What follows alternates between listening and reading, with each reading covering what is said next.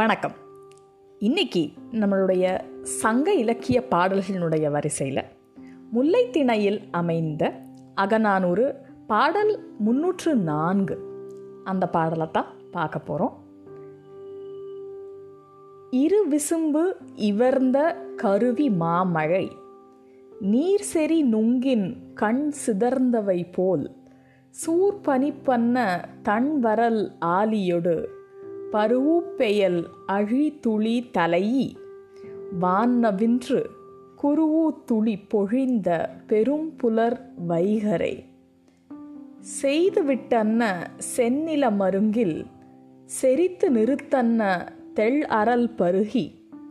சிறுமறி தழியி தெரிநடை மடப்பினை. வலம் திரி மறுப்பின் அண்ணல் இரலையொடு அலங்கு சினை குருந்தின் அல்கு நிழல் வதிய கரும்பு இமிர்பு ஊத பிடவு து தலை அவிழ அரும்பொறி மஞ்சை ஆழ வரி மணல் மணிமிடை பவளம் போல அணிமிக காயாஞ்செம்மல் தாய் பல உடன் ஈயல் மூதாய் ஈரம் புறம் வரிப்ப. புலன் அணி கொண்ட கார் எதிர்காலை ஏந்து கோட்டு யானை வேந்தன் பாசறை வினையொடு வேறு புலத்து அல்கி நன்றும் அறவர் அல்லர். நம் அருளாதோர் என நம் நோய் தன்வயின் அறியாள். எம் நொந்து புலக்கும் கொல் மாயோளே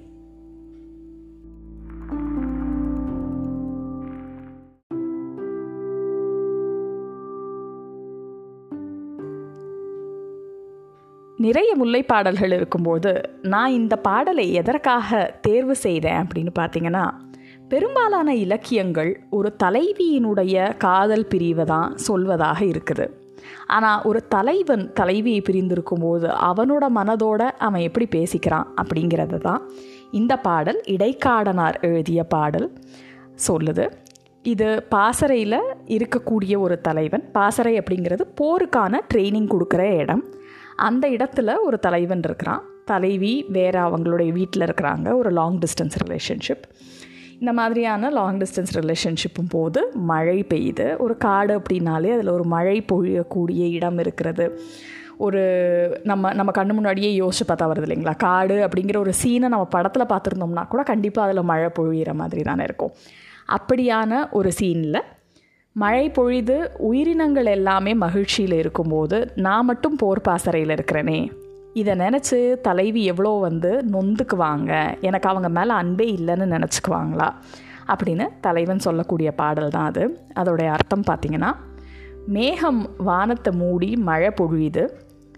தண்ணி என்ன மாதிரி வருது அப்படிங்கிறத அவங்க எவ்வளோ அழகாக மழையை வர்ணனை செய்கிறாருன்னு பாருங்கள் மழை வந்து சாதாரண மழை இல்லை ஆலங்கட்டி மழை பெய்கிறது. அந்த ஆலங்கட்டி எப்படி இருக்குன்னா நீர் நிறைந்த நுங்கு மாதிரி இருக்குதான் இது வரைக்கும் நம்மளுக்கு இப்படி ஒரு ஒப்பீடு தோணுனதே இல்லைல்ல. அடுத்த தடவை நான் நுங்க பார்த்தேன்னா கண்டிப்பாக எனக்கு ஆலங்கட்டி நினைவுக்கு வரும். இன்னொன்று அவர் எப்படி சொல்கிறாருன்னா பேய் வந்து கண்ணீர் விட்டு கண்ணீர் துளிகள் போலையும் அந்த ஆலங்கட்டி மழை இருக்கிறதா சொல்கிறாரு அப்படியான அந்த மழை வந்து தண்ணீரில் விழுகுதான். அதில் மிதக்குதான். அப்படியான ஒரு பெருமழை நின்று லேசாக சாரல் மழை விழுது வைகரை முடிந்து விடிய ஆரம்பிக்கிற காலம். இதில் பார்த்திங்கன்னா செந்நிற மணல் உடைய படிவு தெரியும்படி தண்ணி தெளிஞ்சு ஓட ஆரம்பிச்சிருச்சு. அந்த தண்ணியை குடிச்சிட்டு பெண்மான் தன்னோட குட்டியோடையும் ஆண்மானோடையும் நிம்மதியாக தழுவிக்கிட்டு படுத்திருக்கு. வண்டுகள் சத்தம் எழுப்புகின்றன அதிலிருந்து பிடவம் பூக்கள் அதை கேட்டு மலர்கின்றனவாம். மயில்கள் ஆடுது மணிக்கற்களும் பவளக்கற்களும் கலந்து இருக்கிற மாதிரி காயாம்பூ அப்படிங்கிற பூ பூத்திருக்குதான் இதில் அது இல்லாமல் வானத்திலிருந்து ஈயலும் தரையில் மூதாய் பூச்சிகளும் நிறைந்து செல்கின்றனவாம். ஈயலுங்கிறது ஒன்றும் இல்லை நம்ம ஈசல்னு சொல்கிறோம் இல்லையா? அந்த பூச்சி தான் இப்படி நிலமெல்லாம் அழகோட அவர் வர்ணிக்கிற மாதிரியான ஒரு நிலம் இருக்கிற கார் காலத்தில் அவர் ஆனால் தன் தலைவியோட இந்த மான் தழுவிக்கிட்டு இருக்கிற மாதிரி தழுவிக்கிட்டு இருக்க முடியல. வேறு இடத்துல அரசன் சொல்லிட்டதுக்காக அரசனுடைய வினையை மேற்கொண்டு செஞ்சுக்கிட்டு ஒரு போர் பாசறையில் இருக்கிறாரு.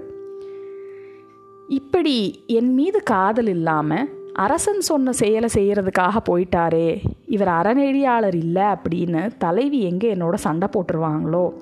மனசளவில் என் மீது நொந்து கொண்டிருப்பாங்களோ? என் நிலமை என்னன்னு அவங்களுக்கு புரியாதே. அப்படின்னு தலைவன் எண்ணி மனம் தடுமாறுவதாக இந்த பாடலை எழுதியிருக்கிறாங்க. இன்றைக்கி மட்டும் இல்லை என்றைக்குமே லாங் டிஸ்டன்ஸ் ரிலேஷன்ஷிப்ஸோட டைலமாக்கள் இப்படி தான் இருந்திருக்கு போல இருக்குது இல்லைங்களா?